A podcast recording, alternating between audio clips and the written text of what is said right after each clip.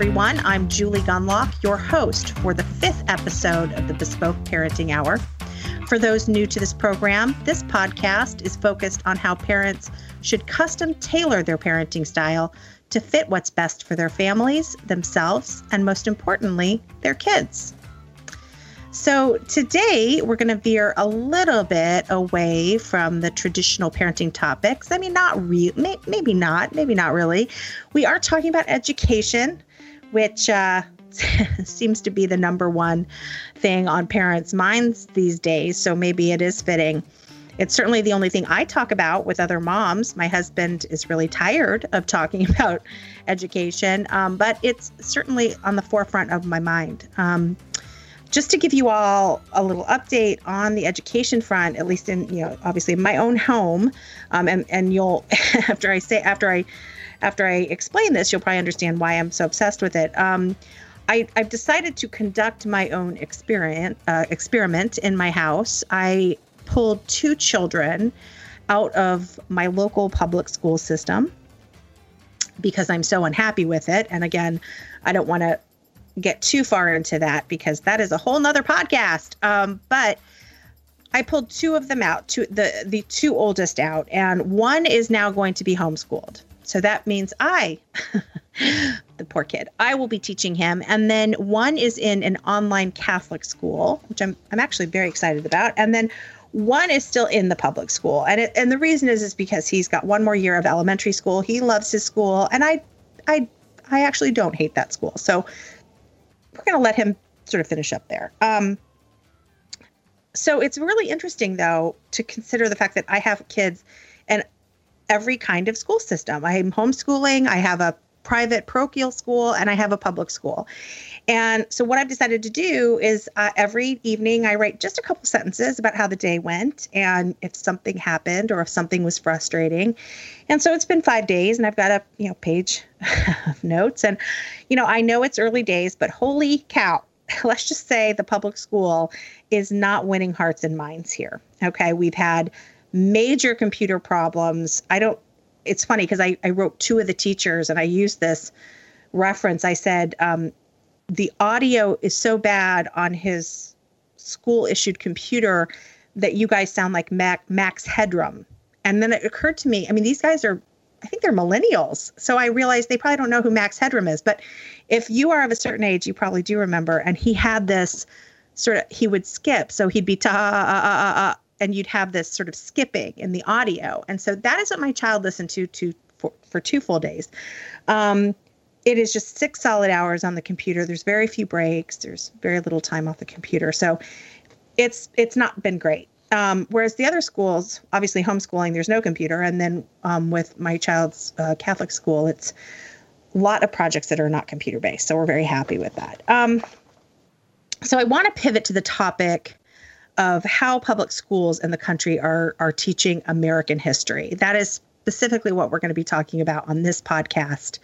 Um, and this has become a very controversial topic lately. Um, you know, uh, uh, you know, again, if you have very young children, this not, might might not be something you're really focusing on. Obviously, if your children have left the school system, you're not thinking about it. But if you have middle school children or high school st- students, this might be something you're aware of. And if not, you should be paying attention to this. Um, even President Trump is talking about this. President Trump said last month that schools that teach an alternative version of history, and what he means by that is sort of a negative version, the version that basically says America is a bad country. It's inherently bad. Its foundation is bad. It was it was founded on bad principles. It was founded on slavery. All of these things, um, which is which is actually captured in a brand new curriculum that we will talk about later. Um, Trump said those schools might lose federal funding. Um, and we'll talk about that too um, with our guests. The project, the, the 1619 uh, project, is based on the premise that American history began in 1619. Um, which is the first, which is the year when African slaves first arrived in Virginia, basically first arrived in the United States. It wasn't the United States at that point, it was colonies. Um, and the 1619 project, again, this is a, a, series of stories and essays and, and, and articles in the New York Times. it says that everything following this, okay, everything from the Declaration of Independence to, um, you know, Boston Tea Party, everything should be viewed through this lens of slavery. Um, and this is an alternative history. And again, I'm going to talk more about that with my guests, but it is very dangerous, I think, to be teaching kids this not as you know sort of historical fiction or an alternative history but as, but as american history. Um, this to me is is very dangerous. And, I, and most people agree most historians agree most sort of um, scholars on the subject you know, on, on american history they agree um, that it is it is really an unfortunate um, turn of events. Um, we're seeing, though, this even pop up in the presidential race. Um, uh, I want to play this clip here of Biden saying that Thomas Edison didn't invite the light bulb. Uh, that's not actually true. Let's play that clip. We gotta, for example, why in God's name don't we teach history in history classes? A black man invented the light bulb, not a white guy named Edison. Okay. Okay, so that happened in Kenosha, Wisconsin, the site of the recent police shooting of Jake, Jacob Blake. And he was addressing the way in which Black Americans are stripped from American history. He says they aren't discussed in schools. And, you know, we can have a conversation about that. We can discuss the way in which Black Americans and their contributions to society have, have been discussed. I, I think that's totally fair. But suggesting that Thomas Edison didn't invite the light, invent the light bulb is crazy. That is, of course, false. And who he was talking about, the black man who he said did invent the light bulb, he made it better. He took Edison's invention and he made it better. And that is wonderful. And he definitely deserves accolades for that. But he did not invent the light bulb. That is just silly. And I, you know, Biden wants to turn that into a race thing. But, you know, people who invent things usually get the sort of headlines and then the people who improve on it right don't. That's just the way it is. I mean there are you know people invented the vacuum clean uh, um, someone invented the vacuum cleaner and you hear about him but you don't hear about the you know the 50,000 people who followed who who improved on the vacuum cleaner. This is just this is just the way it works. Um, so to turn those kinds of things into a race issue is is um is pretty annoying so, to talk about this whole big mess of an issue, how schools are teaching history, the 1619 project, Biden being a total weirdo, I have two guests today to talk about it. That's right, two guests. I feel very special. The dynamic duo, the Mr. and Mrs. Smith of the policy world, the Hart to Hart without the murders of the think tank world, a modern day Nick and Nora trying to figure out what in the hell is wrong in America today. Inez and Jarrett Stepman. Welcome, guys. Hi, thanks for having us. Thank I've been you. laughing my way through that intro.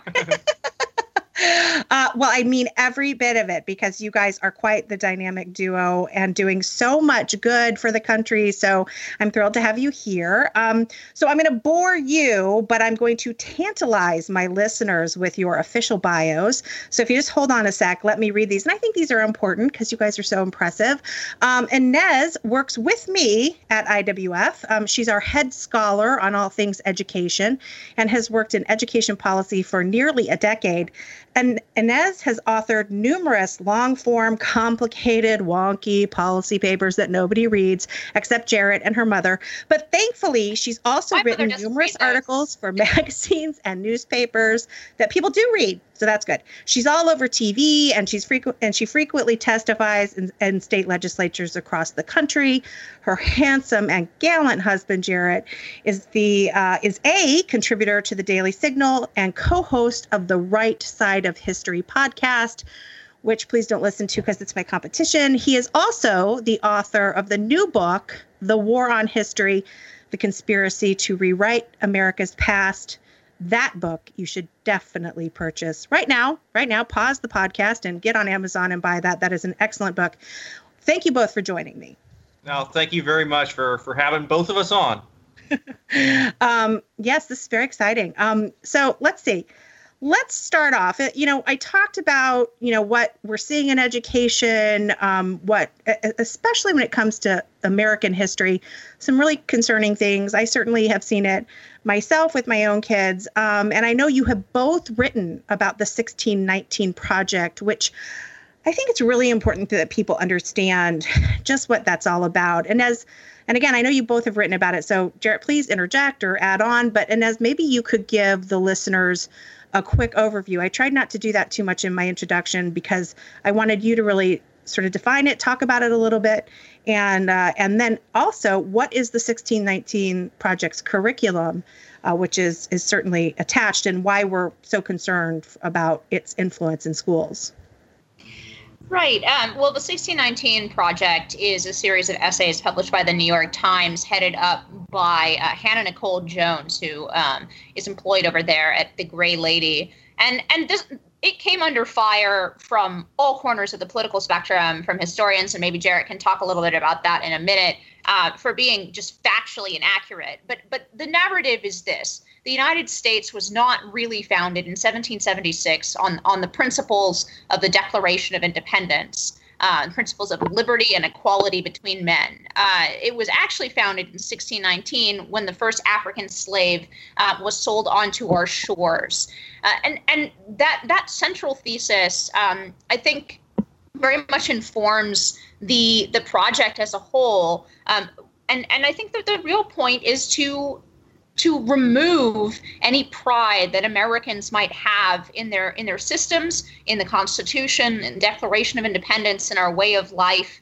Um, it's to undermine that, and then to to say that it's it's not that human beings are fallible and and um, that you know America has had its black marks in our own history, certainly slavery um, and Jim Crow and discrimination, just as every society in the history of the world has had but that in fact these black marks form the the cornerstone, the root of our system, and therefore we can never move beyond them. We can never be, in their words, quote unquote, anti racist unless we take direct aim at the American system, the American governance um, system, and, and the way of life that all of us, you know, used to, to, to love. Um, and, and, so that's why I think it's such a dangerous basis uh, to be then turned into a curriculum um, to be fed into America's high schools and middle schools. So uh, we we know for sure that 4,500 schools have already adopted uh, the 1619 oh, wow. curriculum.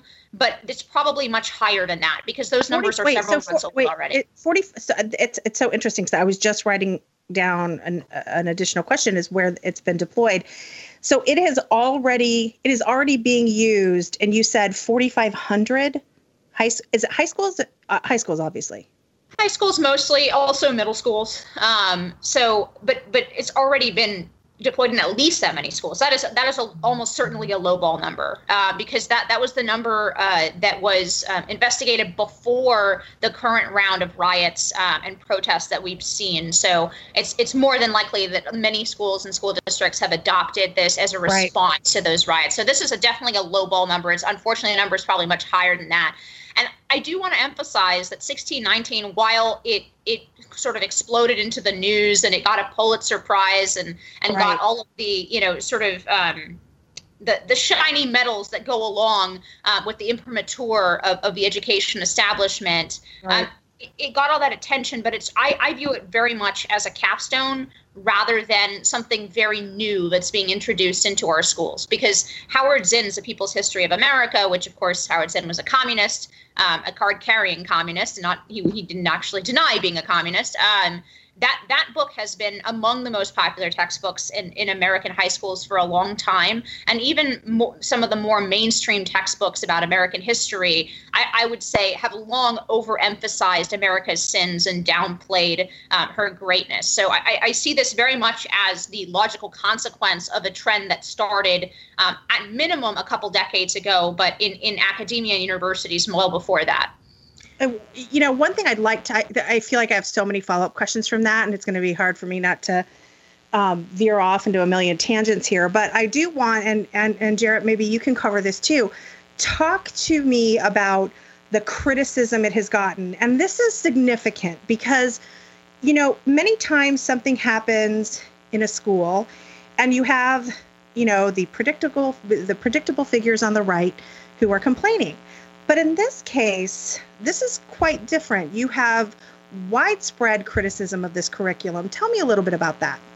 Yeah, I, I think one of the, the the serious problems with the 1619 project period is is not just I think the ideolo- the ideology behind it, which is to not just undermine America's pride and I think in a lot of its history, but also undermine some of the central ideas, which I think it, it's created a lot of distortions about. I mean, including uh, several essays attacking capitalism as essentially inherently connected to the institution of slavery.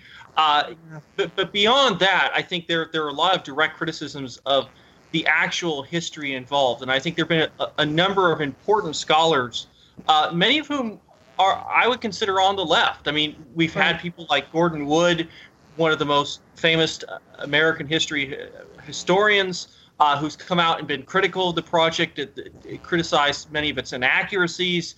James McPherson, who's written, I think, probably the greatest book on the, the American Civil War. Uh, there are countless others. Sean Wilentz, another prominent liberal historian. I mean, he's been an outspoken uh, Bill Clinton supporter in the past, has come out and criticized the specific claims that have been made in many of these articles. And some of them have been, I think, wild and fantastic, including uh, Hannah Nikole Jones, in her lead essay as part of this project, said that the founding fathers fought the American Revolution to protect uh, and further slavery, uh, which, yeah. frankly, there's there's no evidence of whatsoever. It's based on an incredible distortion. Has been yeah. roundly condemned, I think, by serious scholars. I mean, uh, across yeah. the spectrum. Yeah, it's interesting too that you know you have, like you said, you mentioned some of those prominent historians, um, you know, and you have just uh, very prominent figures in general. I mean, John McWhorter, Clarence Page. There have been people. I'm, I think I'm correct about Clarence Page, who's come out to criticize this curricula, or rather, the 1618 project. Is that is that right? Was he one well, of the vocal critics of it? He, he has. In fact, he's been a part of the 1776 uh, project uh, by Robert Woodson, who's a, a prominent black educator right. Who has been highly critical of the ethos of the 1619 project, has put together, I think, an excellent series of essays that in many ways counter, I think, a lot of the misinformation of 1619. I highly suggest uh, that people check that out. They're coming up with a lot of materials that I think are great, uh, especially for students. I mean, frankly, for all Americans who are concerned about this. Right. Uh, I think correcting a lot of the errors. And Clarence Page w- was a part of this group, and I think that's, that's that's remarkably important at this time to counter disinformation with information for people because I think part of the problem is especially for a lot of parents students around the country you know they hear this and they say well this is the backing of a Pulitzer prize this thing has been highly celebrated well it, you know it must be true right I mean they wouldn't hand a Pulitzer prize to somebody who's come up with something that's uh, wildly wrong or inaccurate. But unfortunately, that's not the case. I think the case has been that there are enormous historical inaccuracies with the project. Uh, it's incredible that it's been given the kind of accolades it has been. And frankly, you know, a lot of the, the, the, lead architects of this project were not themselves historians or experts in the matter. Many of them were journalists, and they've come under criticism from a lot of experts in these different fields. So whether you disagree with the ultimate ethos of 1619, or I think just as importantly, disagree with the, the simple facts of the project, I think both of those things are incredibly important, especially for, for parents of uh, you know, students who are, you know, many of them are going back to school, things like this. Right. They're going to encounter a lot of this stuff in their classrooms. Well, I, I feel like can I sure. can I just add to that? Um, we we're seeing for the last couple decades a very interesting divergence um, or or correlation, depending on which way you want to look at it.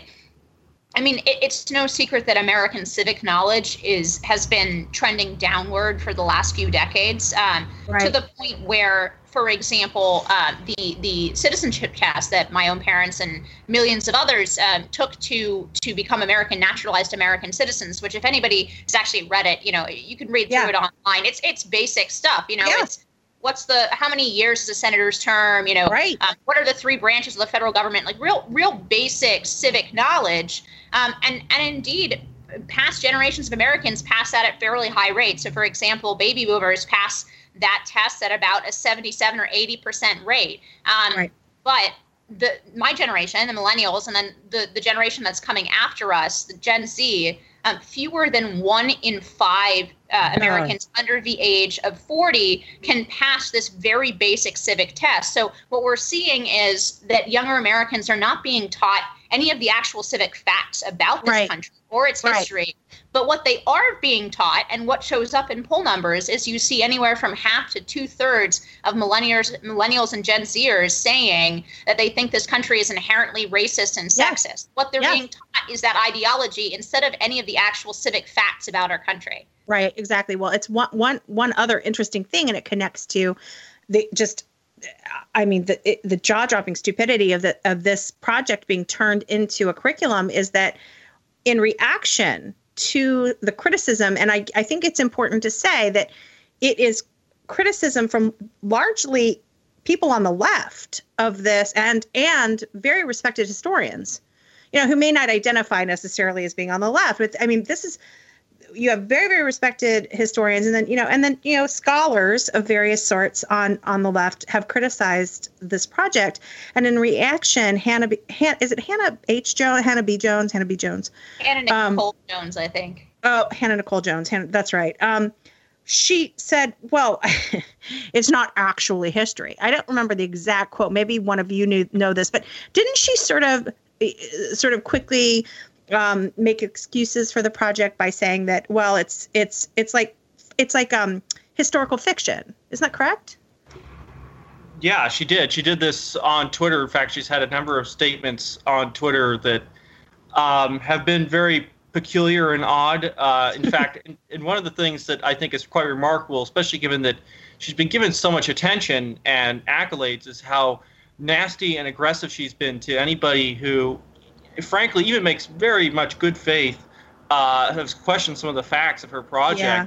She's attacked people personally. She's uh, made faces at people, literally made faces uh, at somebody on Twitter. Uh, you know, very strange behavior for somebody who's you know treated with a great deal of seriousness, uh, right. especially when it comes to educating the next generation of Americans. I think that's what's really you know adds to how stunning this is and how ubiquitous some of the lessons from 1619 are, are suddenly becoming in our culture.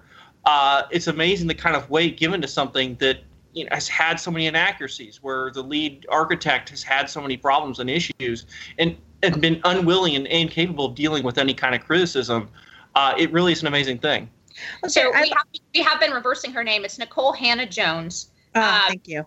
And, and what she said um, is that the 1619 Project is not a history. I've always said that the 1619 Project is not a history. It is a work of journalism that explicitly seeks to challenge the national narrative and therefore the national memory. I'm not sure how inaccuracies in a piece of journalism is an improvement over inaccuracies in a history, um, but nevertheless, those, those are her words.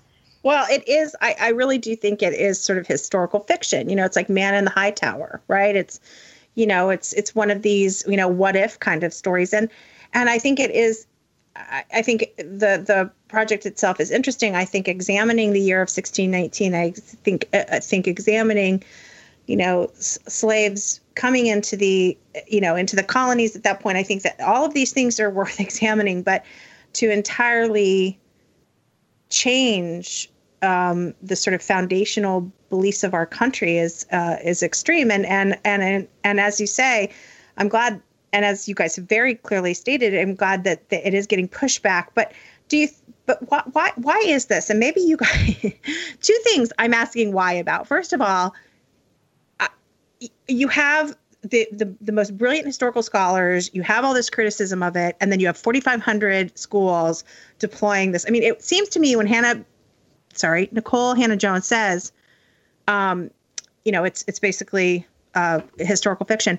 I mean, that alone should tell schools. I mean, is it just because school public, largely public schools, have become so politicized and they like this revisionist history? They like this. Is it just convenient to deploy this?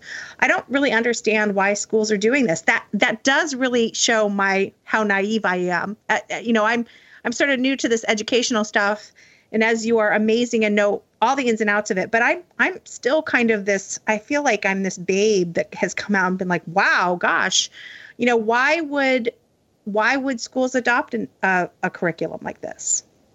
Well, Well, I, I think it does have to do with the underlying ideology. And, and as I said, I really do view this as an inevitable consequence, an inevitable radicalism from the underlying assumptions that I think have been part of K 12 education for decades. Um, and, and look, the, the root of this, as always, um, comes from the universities, it comes from academia. It comes from critical race theory. It comes from all of the critical theories um, and those departments. And it, it took a few decades uh, from the late 1960s for those kinds of ideas to, to become mainstream enough that they were being taught in schools of education. They were being taught to, to teachers. They were being taught during teacher trainings. I don't know um, if, if your listeners are following uh, Christopher Rufo. He has done some amazing work on these kinds of critical race theory trainings that have been happening, you know, yes. for years in the federal government. Well, uh, imagine that that's not the only place that it happens. We know it happens in Fortune 500 companies, but it's also been happening in in teacher trainings forever.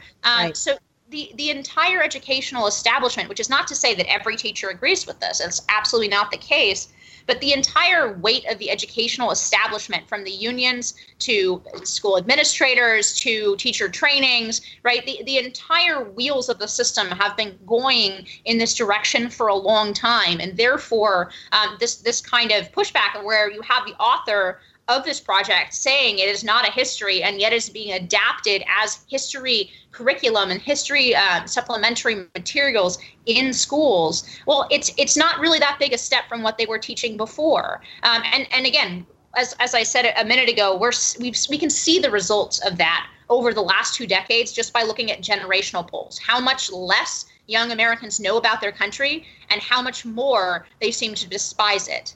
Yeah, I mean, if I if I can kind of follow of up on a little bit, I mean, I this is to a certain extent a trickle down ideology from America's elite. This has been going on for a long time. When Howard Zinn's A People's History of the United States came out in 1980, yeah. it was it was at the just like the 1619 project.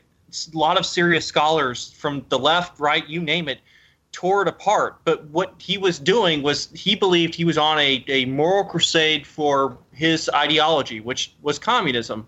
Uh, I think that had enormous effect, especially as a lot of high school teachers adopted his works. I think, I mean, you can just check out Amazon right now dot com right now. It's one of the most, you know, highly sold books, uh, and it's had a huge, enormous impact on generations of Americans. I mean, not yeah. just millennials, Gen Z, and and the like. I mean, I think this has been really glommed onto as not just a part of how people see history, but how they see, you know, their moral assessment of history as well. I think it's had uh, an incredible impact. I mean, I think that recent Fox News poll that showed that as as far as how Americans view the founding fathers, 77% say they're heroes compared to a, a tiny percent say uh, villains. But when you look at the, the millennial generation younger, it's nearly split. I think something like 39% said heroes uh, 32% said villains. Uh, you know, that's that's something dramatic. Of course, there's a huge number of people who you know haven't decided the matter, and I think those are the people, you know, hopefully that are persuadable. But unfortunately, because there are so many now gaps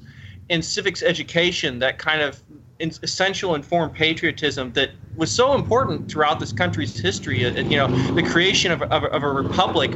Uh, that's so lacking that I don't think a lot of students even have the knowledge to defend themselves from a lot of the claims that are made by people who have a lot of radical intent. And I think that is one of the big problems and one of the things that's really driving this movement is that there's a lot of misinformation or just lack of information out there. We just simply aren't, right. uh, we don't have the anesthesia to this that we would have had in my parents' generation that might have existed at that time. I think that's really created the crisis we have today.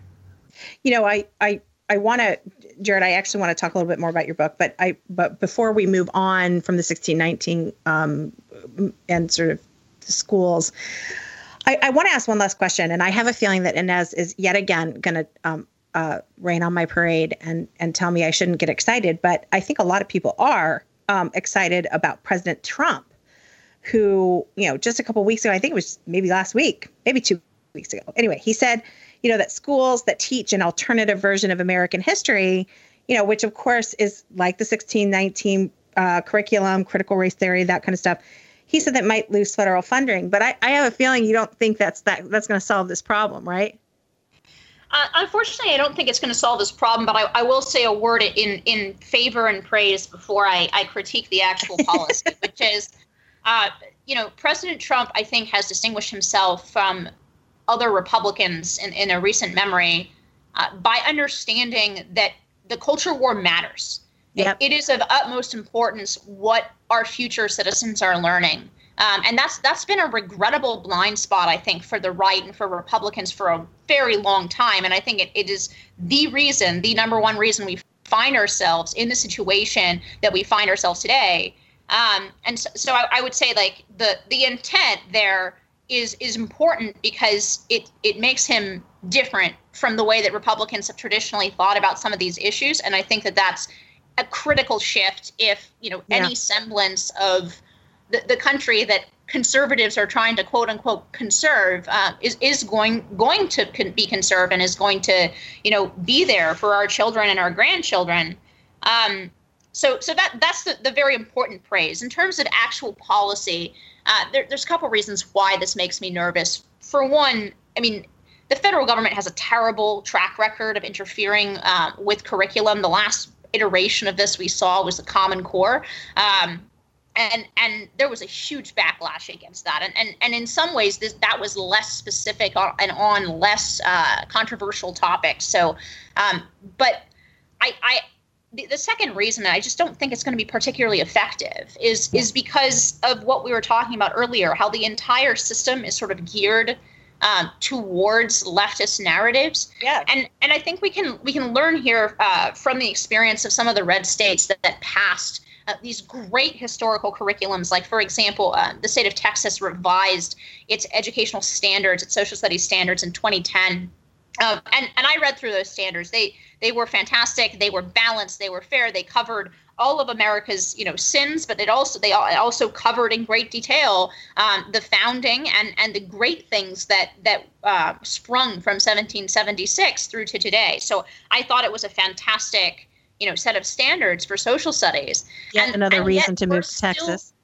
And and yet we're still not seeing that that vision really taught even in Texas schools because yeah, you know yeah. you can pass a law that says all fourth graders have got to learn about George Washington, but once you pass that through the system, right, um, it's going to end up being George Washington was a slave owner uh, and you shouldn't respect him. And so that's why I, I, I don't think these kinds of sort of top down mandates are particularly effective because right. once they get filtered through the system, you know, it ends up with the same sort of leftist narrative. Whereas in my mind, the most important thing that we can do is to actually, you know, challenge that system um, to break that monopoly, to give families the chance to make their voices heard, um, especially while I think the majority of school age parents are still Gen X. Uh, yeah, I think that's yeah. incredibly important to give families that freedom through school choice, through education savings accounts, through encouraging homeschooling, not only for the percentage of, of families who are actually going to take advantage of those options, um, but also to shift the, um, I think, just the, the underlying polarity of incentives within the education system. And I, I know, Julie, you have uh, so many unfortunate stories, personal stories of, of, of that polarity yourself. But yeah. the, the current system really doesn't have any reason to value the voices of parents over sort of these leftist narratives that are, are coming through from the schools of education, yeah. from teacher trainings, you know, from universities. There's no reason for them to respect parents' voices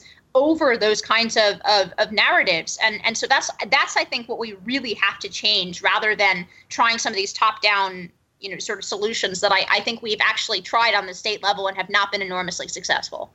Well as i mentioned you know i'm sort of i've been writing about ed and uh, but very very different from you and i've always made this distinction that my when i write about ed it's very much personal essays. I'm not i don't get deep into the policy because i don't know necessarily the policy but i talk from from what it's like to be a parent in the public schools and they are painful to write. They are truly you know tough things that I have faced as a parent, being maligned and ignored and treated with such deep disrespect from from and I, and I you know to be honest with you the least of the problem had, had in my case have been, have been the teachers. It's been much more the administration but we have had some issues. And even we we actually have had some good luck too in that we've had some some truly good teachers which i think boy you know thank goodness because eh, you know my situation. And it it would have been even, you know, I, I, I, often think it couldn't get much worse, but it could have if we hadn't had um, those those good teachers. But it was interesting to me. It's been a real wake up call as I've been writing those pieces, and again,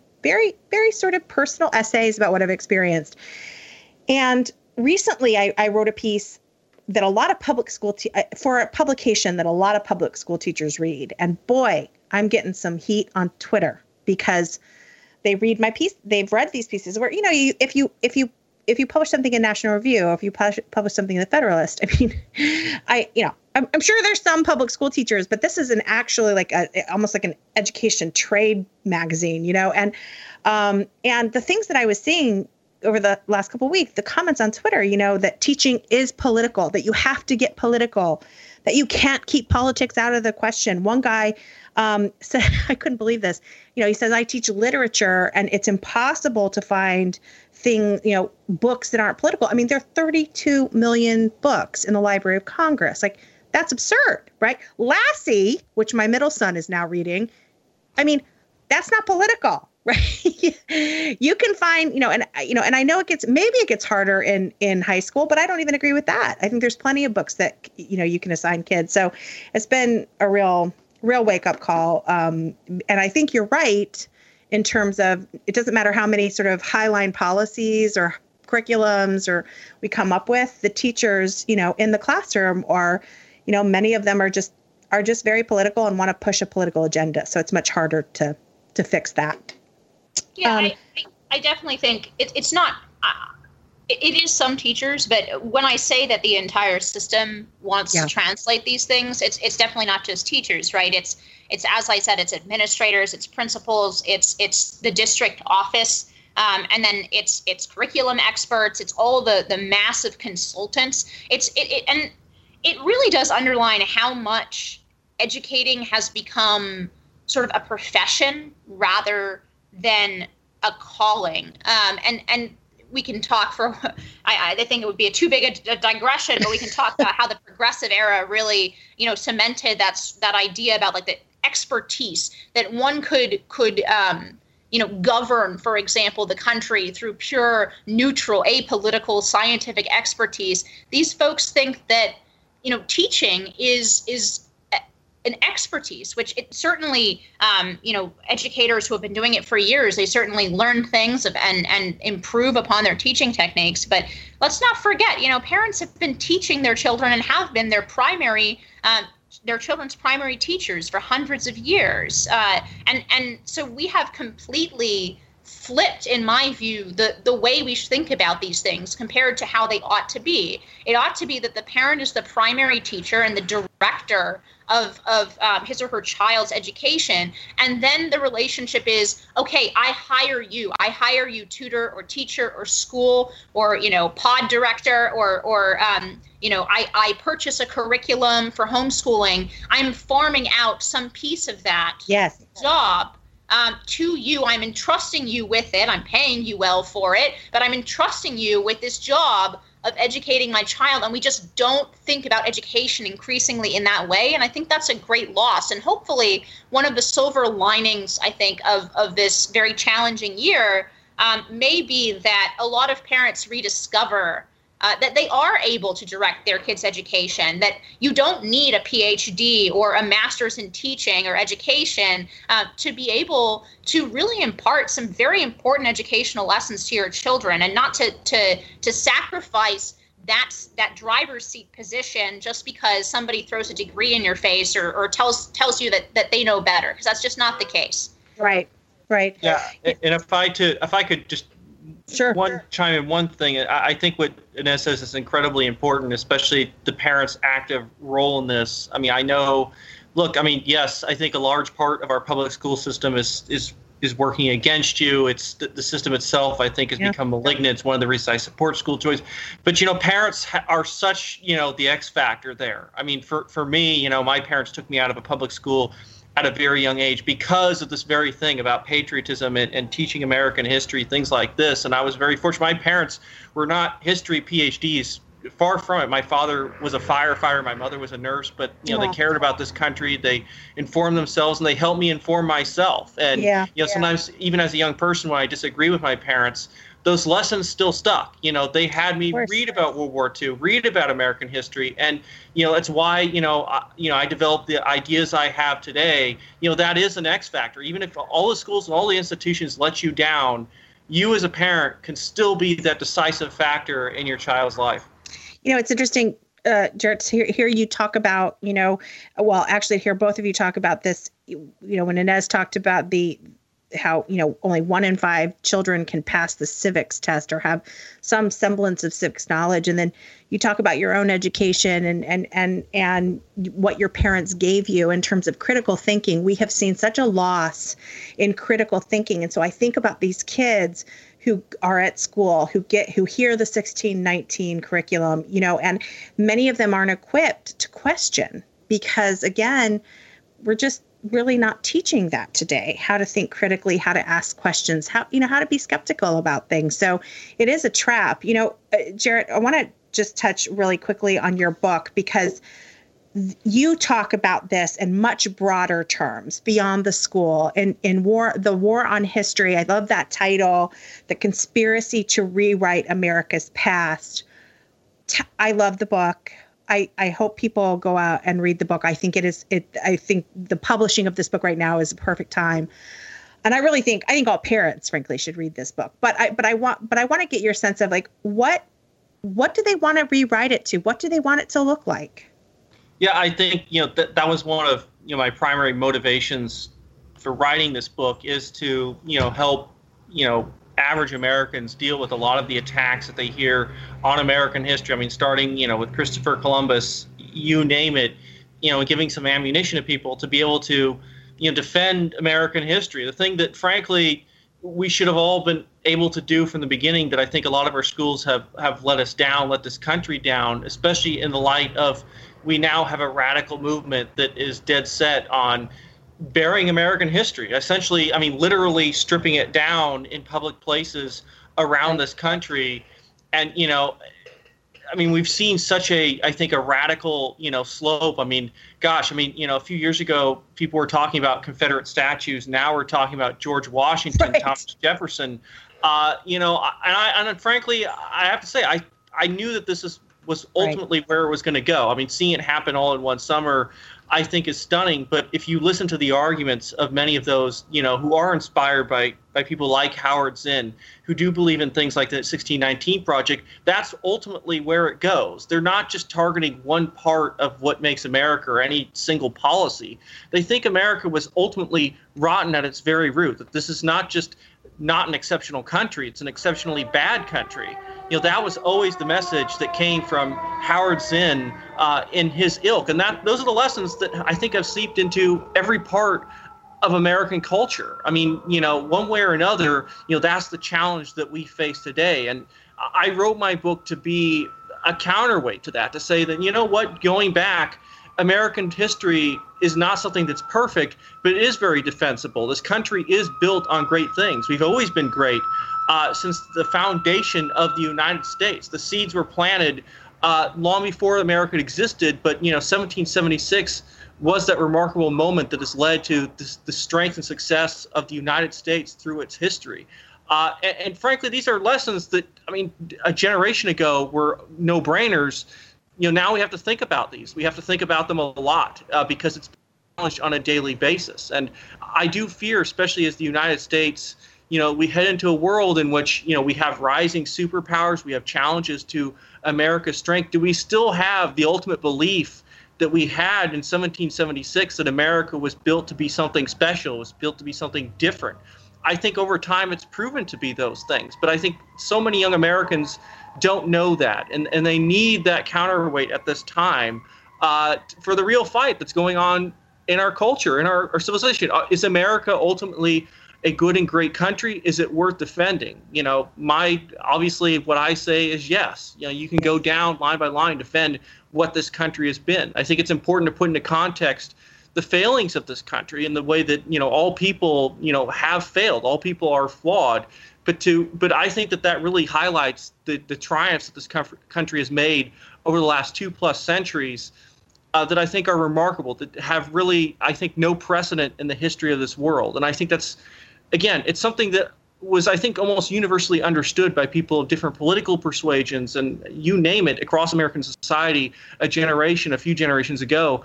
That's no longer the case, and I think that really is the fight that we're having in 2020 you guys are just I mean I can't I can't even I can't imagine what dinner conversation is at your house. You guys are the most interesting people. I swear. It's so I could listen to you all day. And I will tell you this, I will tell you I will tell you I am now a new homeschooler for my oldest child and we have completed our first week of homeschool.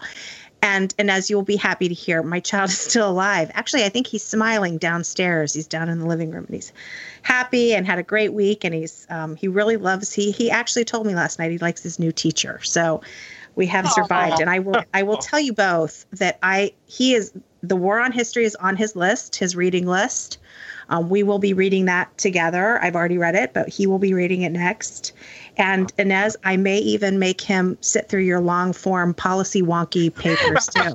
that, that when would he be misbehaves. Unusual, but uh, but you but you're the boss in your homeschool, so that's right. that's right. Stand in that corner and finish Inez's article. Um, I'm kidding. I love your articles. I love everything you do. But um, you know, I usually end this. First of all, it's been a great conversation, and I'm really glad you guys came on. And um, and I and and I think this is so so important. I can't wait to forward this out to a lot of folks. But I will tell you, I usually end the bespoke parenting hour by telling some some sort of horrifying story about what it was like to be a kid, you know, 100 years ago when kids died quite easily. Um, or something about you know child labor laws or you know you know kids in sweatshops and um, but I thought it would be better to mention that we are actually recording this. So this will actually be, um, we will release this next week. But today is September 11th. And I thought it would be really interesting to hear kind of, you know, just a quick, um, like story about where you guys were. I know you must have been very young. Um, I was younger, but I certainly wasn't live with, with living with my parents. And I, I thought it might be interesting to hear since it's a parenting podcast to hear what as you know when you were you were probably still living with your parents i would imagine um, and what it was like for you if you could if you guys could just spend a few minutes on that topic. Um sure. Uh, and I, I, I would first say i think this this particular anniversary has hit a lot of us um, particularly deeply um, given given the the crises, multiple crises that our, our country is experiencing now. Uh, the, I can't recall another 9/11 anniversary where the memories were sh- as sharp, except for, except for perhaps obviously the first couple, um, as as they were for me this year. But I, I was in eighth grade. I was obviously the beginning of the school year, September. Um, and both Jarrett and I were on the West Coast, so because of the time difference. Um, sure. I I watched the the second plane hit. Um, I, I, think I was shelving books in the library. That was my first period uh, oh, wow. sort of job. So I was shelving books, and instead of shelving books, we ended up watching TV in every single class. And speaking of, of important things that a good teacher can do, um, one of my teachers, instead of teaching, nobody was teaching normal class. Everybody was just glued to the television. Um, but one of our teachers had us journal uh, because oh, she said, wow. you know, you, you would you will want to have your memories of this day. Wow. Uh, you'll want to be able to look back, and um, I, I do recall that my journal was extremely vengeful. I I uh, oh. I wanted to to take revenge on the people who had hurt America so badly. But um, you know, it, it, it's it's been really interesting to see to see 9-11 sort of transform from memory into past into the his, into history right? Yeah. Uh, and so for for even though uh, you say that we're spring chickens right? We're, we're not too too uh too young right, spring right. chickens. We can clearly remember 9-11 but right. even even those let's say five and certainly 10 years younger than us um, they really can't. It's it's as um, sort of imaginary to them as as Pearl Harbor, which is perhaps a reminder of the importance of accurate history and storytelling yeah. uh, more than anything else, because otherwise we'll, we'll lose those memories and we'll lose the accuracy, and and you know one political side or the other will pick it up and and run with it as part of a narrative rather than rather than an accurate memory of that day. Yeah, yeah I, I, Inez is right that I think it's up to you know our generation generations to keep the memory of you know this event alive. It's obviously one of the most incredible things that's happened in, in American history. Uh, something that you know I was a little older than Inez. I was a freshman in high school. Obviously, like many others, the day remains incredibly vivid in my mind, mm-hmm. and I was fairly, you know, politically savvy for somebody, you know, at that age and knew that, you know, the world was going to change after that day. And yeah. I had the same feeling that somebody else did. It was first the absolute horror of what was happening and then the anger about mm-hmm. the people who had done that to, to the country that I love very much. And yeah. of course, you know, uh, my father you know was was a firefighter. He was on urban search and rescue. I you know had thoughts oh. maybe he's going to be deployed. He never right. ended up being deployed. But you know, understanding you know also the sacrifice of the people uh, that day who responded. It's still one of the most uh, incredible parts of this is you know if war kind of brings out the best and worst of humanity. Uh, I think we saw that on 9/11. Uh, the, the amount of heroism that existed there was was truly incredible. Um, and I think that's something that really struck me. Uh, mixed with all those emotions of what had happened on that day. Uh, you know, nobody nobody who either was close to it or watched on the news or who you know I looked up in the sky and saw the planes roll gone. Nobody can really forget that.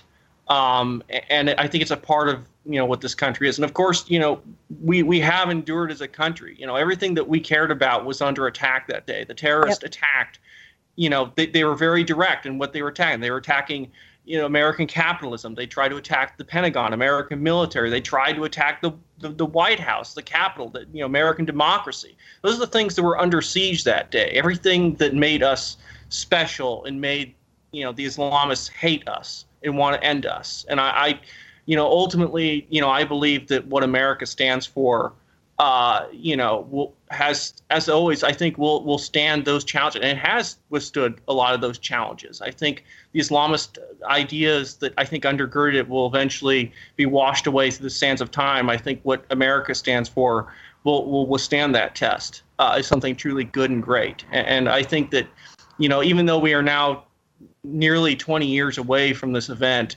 uh, is something that we, we do need to all remember that that whole you know never forget we should never forget. Right. you know it's right. so tied up with who we are. You know when we think of our even our national anthem which in some ways is very much perfect for this you know it's about enduring in the face of incredible adversity. You know we're on our back heels but we're going to get back up again. You know our flag is still there. And it is still there. You know the idea of america and what we are you know survives through this. And it will again even the challenges that are incredible today in some ways you know more comprehensive throughout our society i think you know that's who americans are. We will we will we will triumph over whatever challenge comes our way.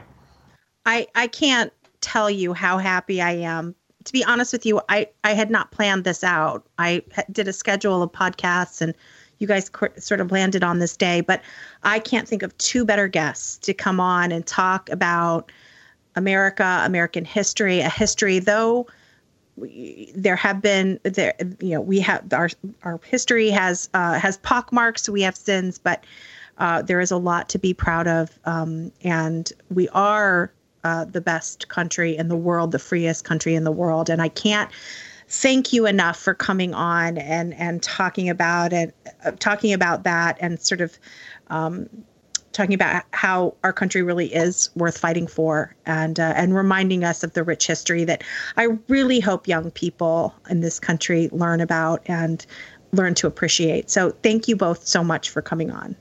Thank you very much. Thank you so much for having us, Julie.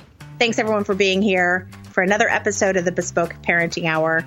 If you enjoyed this episode or like the podcast in general, please leave a rating or review on iTunes. This helps ensure that the podcast reaches as many listeners as possible. If you haven't subscribed to the Bespoke Parenting Hour on iTunes, Spotify, Google Play, or wherever you get your podcasts, please do so so you won't miss an episode. Don't forget to share this episode and let your friends know that they can get bespoke episodes on their favorite podcast app. From all of us here at the Independent Women's Forum, thanks for listening.